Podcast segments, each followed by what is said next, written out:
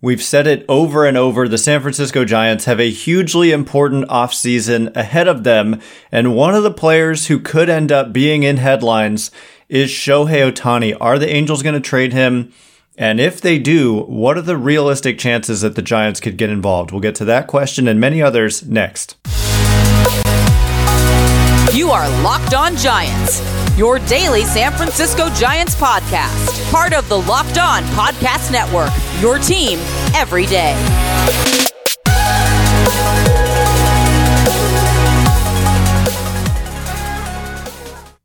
Hello and welcome to Locked On Giants, part of the Locked On Podcast Network, where it's your team every day. My name is Ben Kaspick, and on the show, we provide daily episodes Monday through Friday, talking about the San Francisco Giants in a way that's data driven and rational, but also simple, passionate, and accessible to all. I'm a former contributor for the baseball statistics and analysis websites Beyond the Box Score and Rotographs. I've been podcasting about the Giants since 2015 and I'm a lifelong fan. Thank you for making Locked On Giants your first listen every day. We're free and available wherever you get podcasts. And coming up on today's show, we're going to get to some more mailbag questions. Thank you so much to everyone who submits questions on Twitter.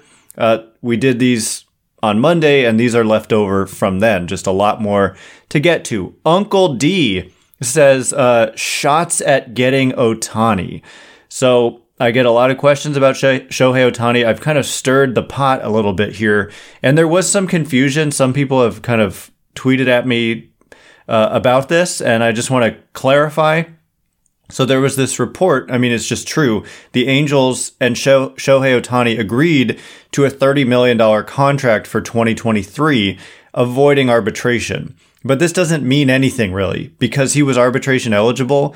They were eventually going to have to settle on his salary for 2023. And this is just them reaching an agreement a little bit early in the process, very early in the process, but eventually they were going to reach an agreement on his salary for next year. Otherwise, you know, you have to. So there is no otherwise. Otherwise, they would be breaking the rules of the game. You have to establish a salary. He was just one of these arbitration eligible players. The point is he's entering his last year of team control. So this is his last year of arbitration, and then after 2023, he is set to reach free agency. Shohei Ohtani is 28 years old. He just turned 28 in July.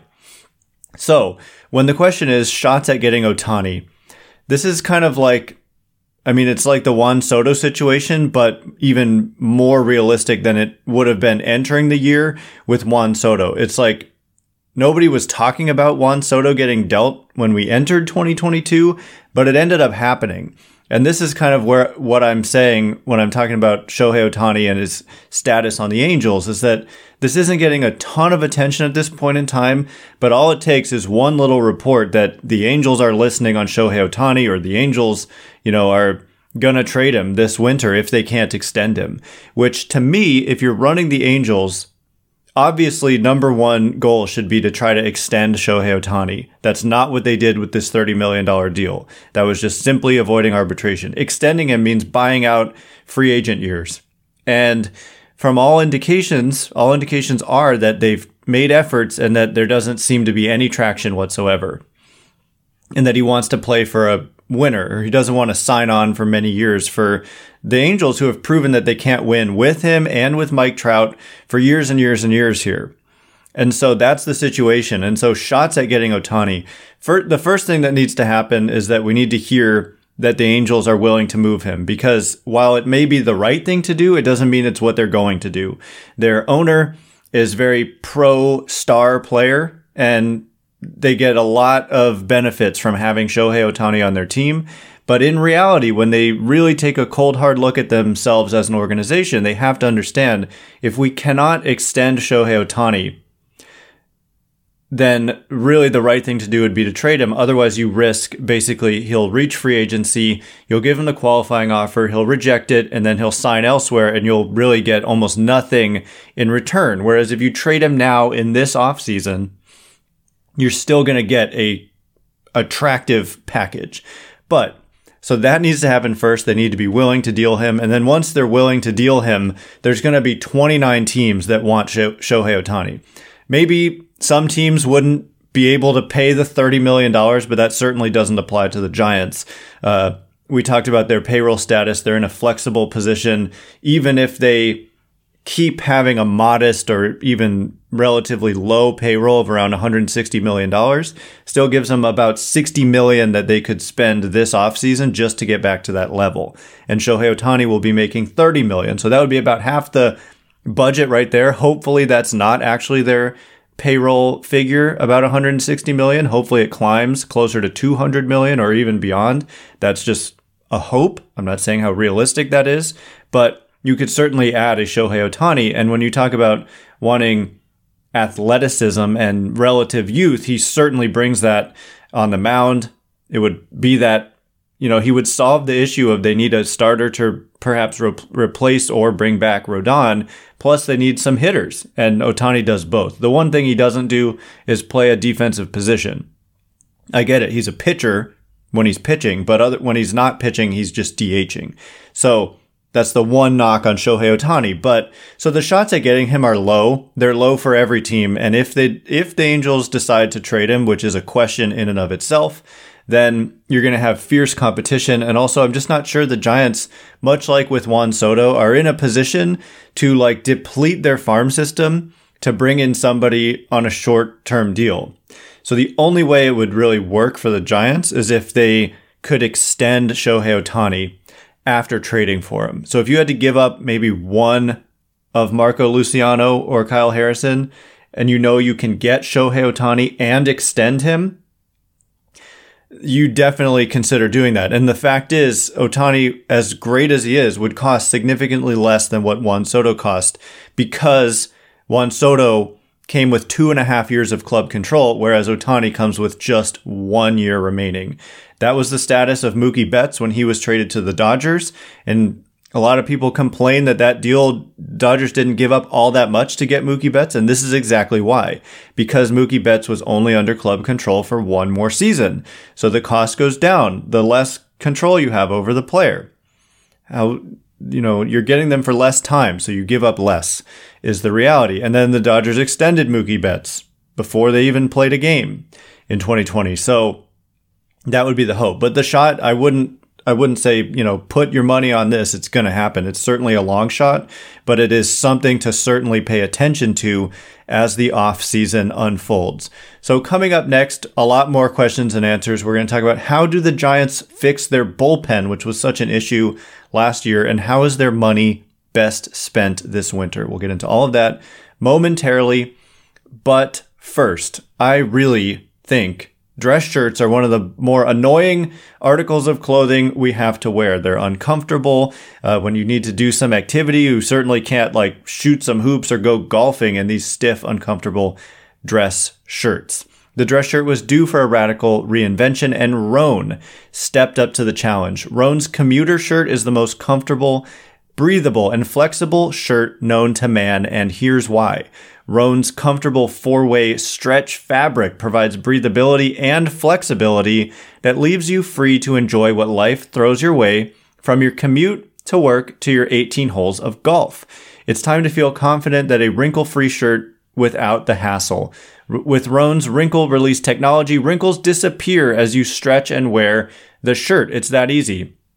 And with Gold Fusion anti odor technology, you'll be smelling fresh and clean all day long. And on top of that, Rhone is 100% machine washable, so you can ditch the dry cleaner altogether. Another huge annoyance of standard dress shirts.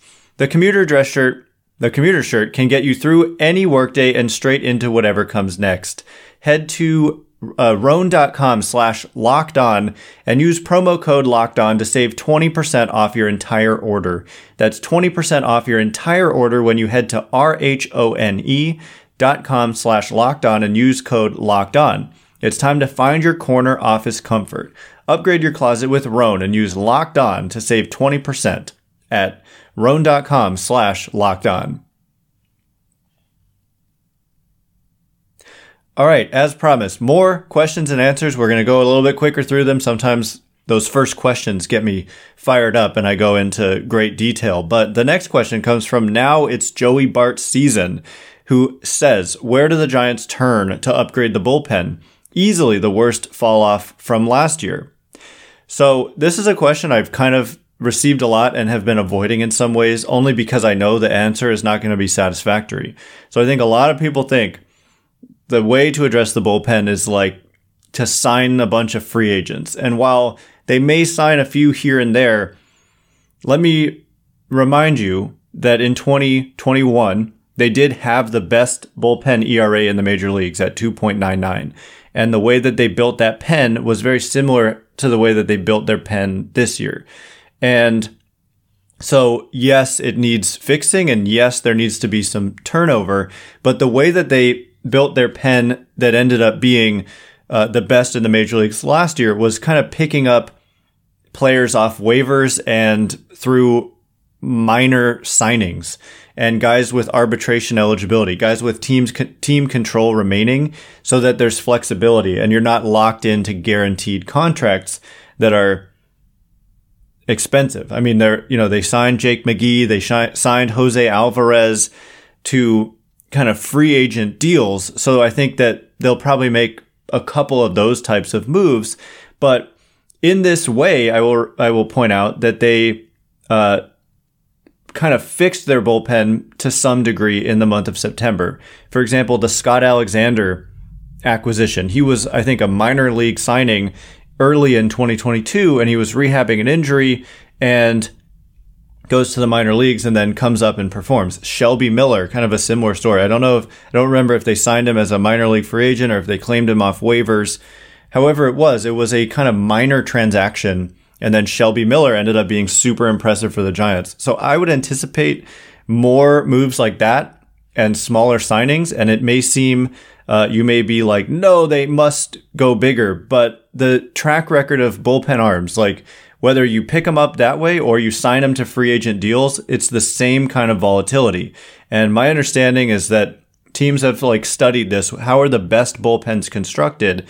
And it's often like from within.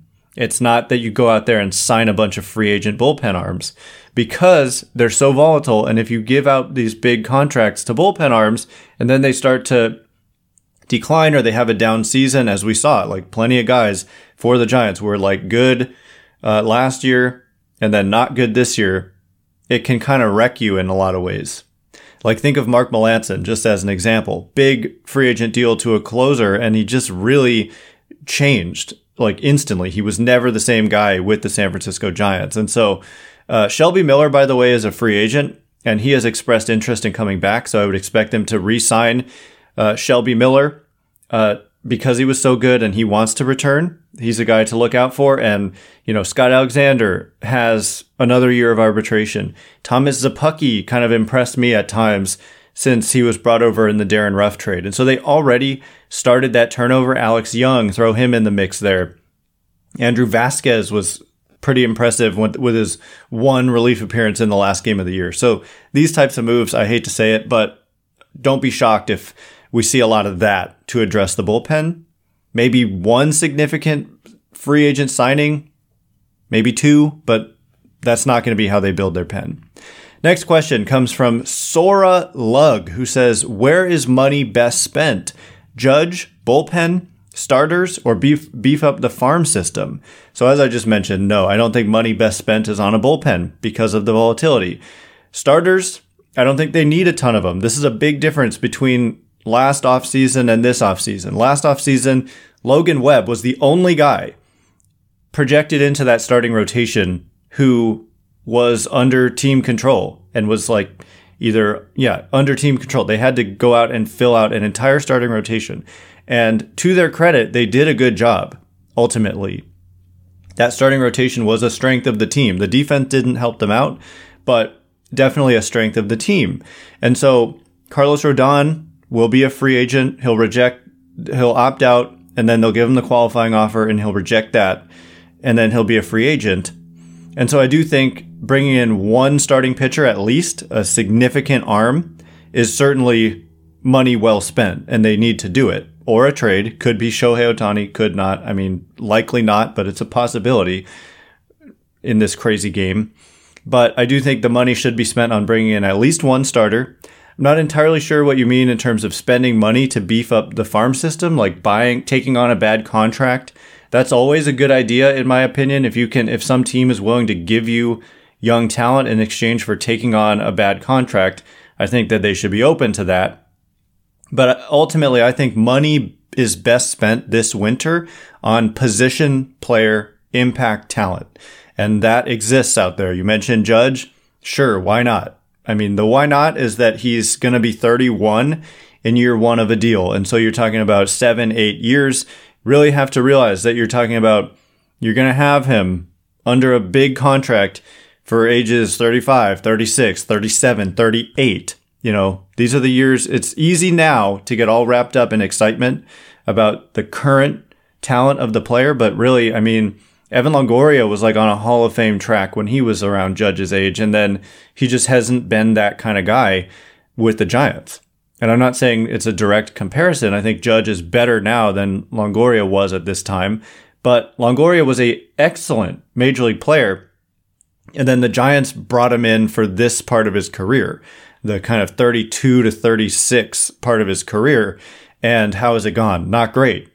And a lot of Giants fans wish that they had never taken on Longoria in the first place.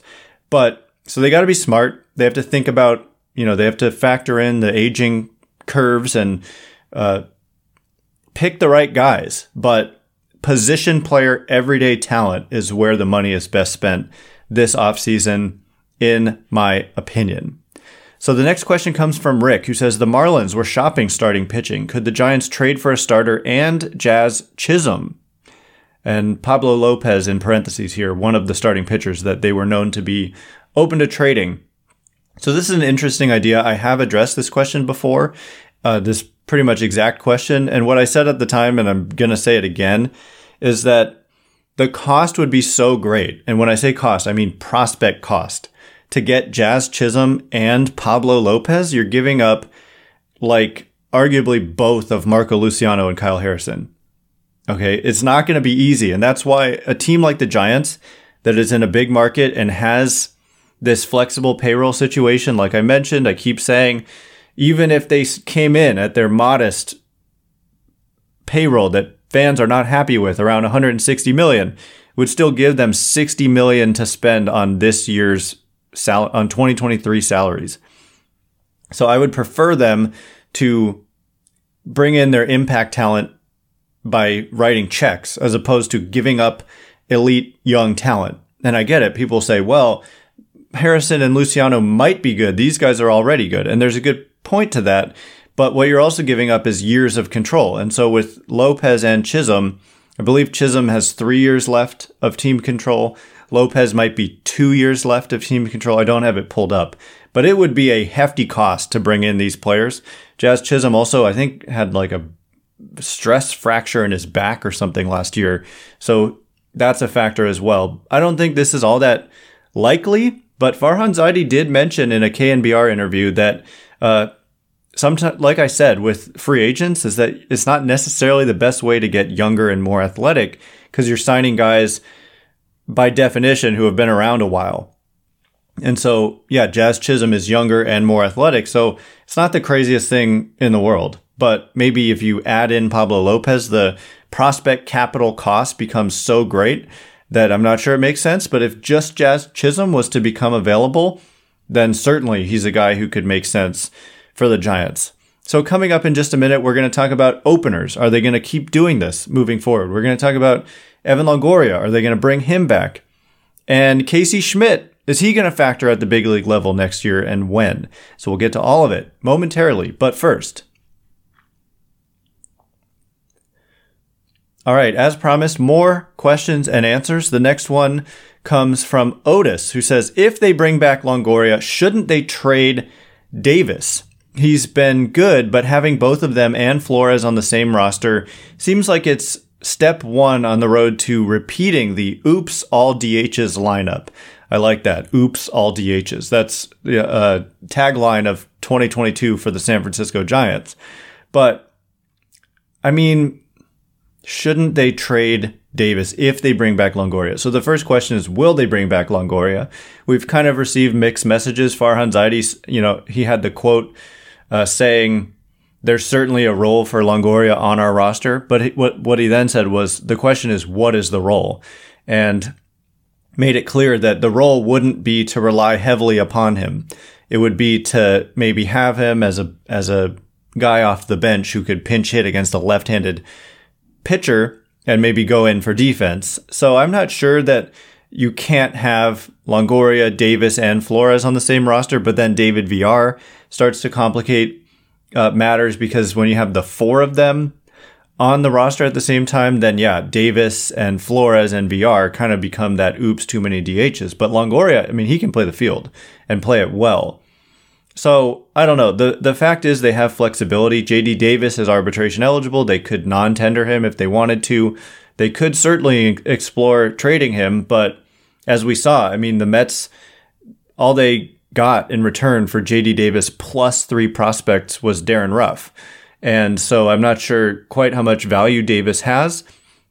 As good as he was at times with the bat with the Giants this year, he you know, isn't a great defender, as you're alluding to here. And there's a lot of swing and miss in his game.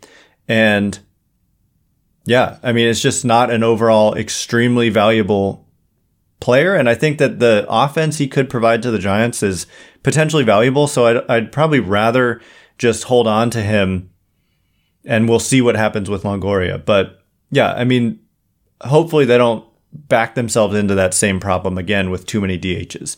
Carol says, Will we see the end of the opener? And unfortunately, Carol, the answer is no. It's not going away for the Giants and it's not going away in Major League Baseball unless there's some kind of rule change to prohibit it, but that would be hard to do because all you're doing is just taking out your starting pitcher after one inning. It's the, how can you make a rule against that really? So I guess you could. There's probably ways to do it. And I just want to point out it is not only the Giants who are doing this. Every team almost every team does openers at some point at various times throughout the season. That being said, there ideally you have five, you know, starting pitchers who go out there and throw 200 innings. But the reality is when a pitcher goes down with an injury or whatever, the uh, you're not just going to give that role to a minor leaguer who you figure might struggle when you have bullpen arms who are, you know, if you look at the bullpen ERAs across baseball versus starting pitcher ERAs, bullpens are better. And so it's just, it's hard to argue with the logic behind it.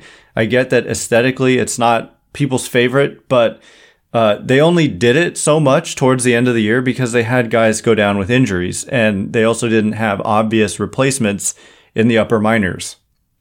Like if you look at Sean Hjelle and what his numbers were, they weren't great. And he's not a top prospect like Kyle Harrison.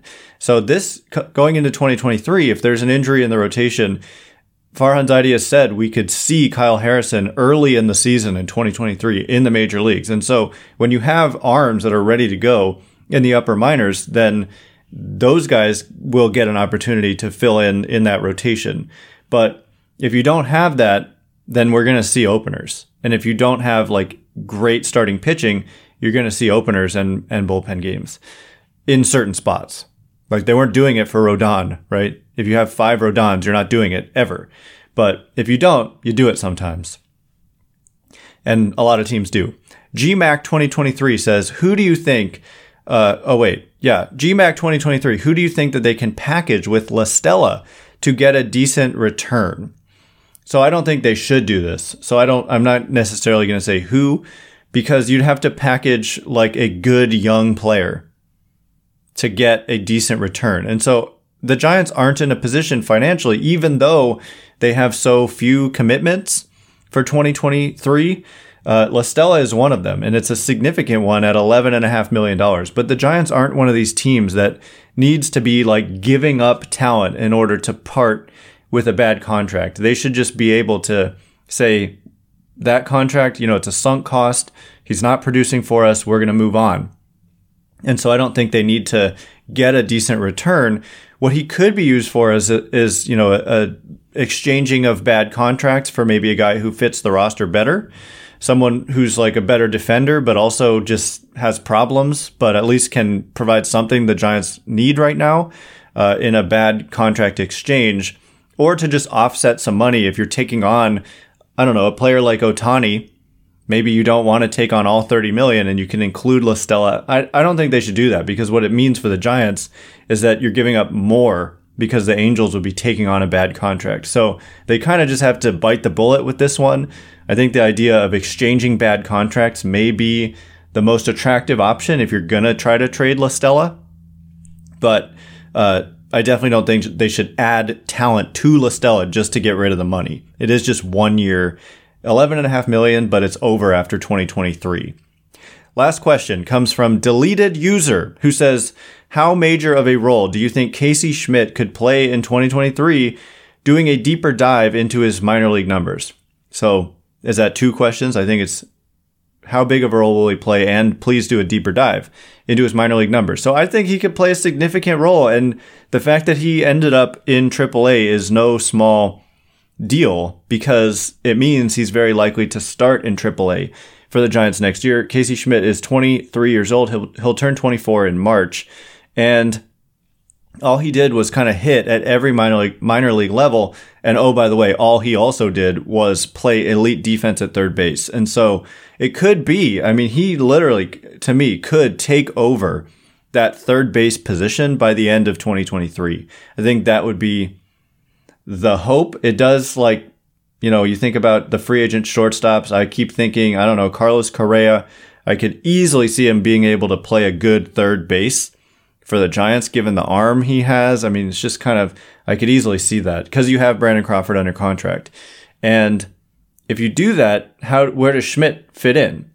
And say Schmidt comes up and makes a good impression, what do you do? I mean, you could have Schmidt at third and Crawford at short and Correa at second. I don't know. Suddenly you'd have really good defenders all over your infield and it would be exciting. So I think he could play a significant role it'll be up to him. It'll be up to how he performs in AAA as to whether or not he'll get a shot in the major leagues. I would imagine if he just does decently well, he will get that shot. The bat doesn't even need to be great for him to be a really good player because of how plus the defense is. I could do a deeper minor league uh, dive on the minor league numbers. I think I've done this already. Basically, he hit well. He you know, the, the numbers are inflated in double A a little bit by a 432 average on balls in play, but it's above average power. It's a, a good amount of contact strikeout rates in the low 20s instead of, you know, certain guys, Joey Bart, when he was in the minors, striking out like close to 30% of the time, which you don't want to see. It's a little too much. Not a ton of walks out of Casey Schmidt in double A, but in high A, he did have an 11% walk rate, 17 homers in just 93 games and the defense is just so good. So it's a very intriguing package, and we definitely could see him in 2023. We're probably going to see Kyle Harrison. So I think finally in 2023, some of these young players who could actually be impact players will start to make that impact at the major league level, or at least that's the hope if things go according to plan. But these guys are close finally. So anyway, that is all the time we have for today. Thanks again for making Locked On Giants your first listen today. Now make your second listen the Locked On MLB podcast. MLB expert Paul Francis Sullivan brings humor, passion, and unique perspective on every team and the biggest stories around the league. Follow the number one daily league wide podcast, Locked On MLB, on the Odyssey app, YouTube, and wherever you get podcasts.